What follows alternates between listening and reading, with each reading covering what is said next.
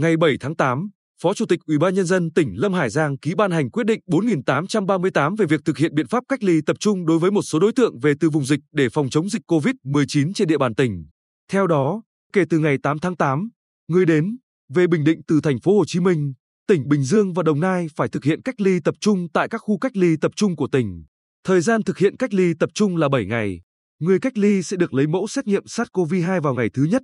ngày thứ tư và ngày thứ bảy kể từ ngày bắt đầu đi cách ly tập trung. Đồng thời tiếp tục thực hiện cách ly tại nhà 7 ngày và được lấy mẫu xét nghiệm SARS-CoV-2 vào ngày thứ bảy. Ủy ban nhân dân tỉnh giao Ủy ban nhân dân các huyện, thị xã, thành phố chỉ đạo tăng cường công tác kiểm tra, giám sát việc thực hiện cách ly theo hướng dẫn của Sở Y tế, tuyệt đối không để người đang áp dụng biện pháp cách ly tại nhà, nơi cư trú, doanh nghiệp rời, trốn khỏi nơi cách ly, xử lý nghiêm các trường hợp không đeo khẩu trang, khai báo y tế sai sự thật, trốn cách ly, không tuân thủ các quy định về cách ly.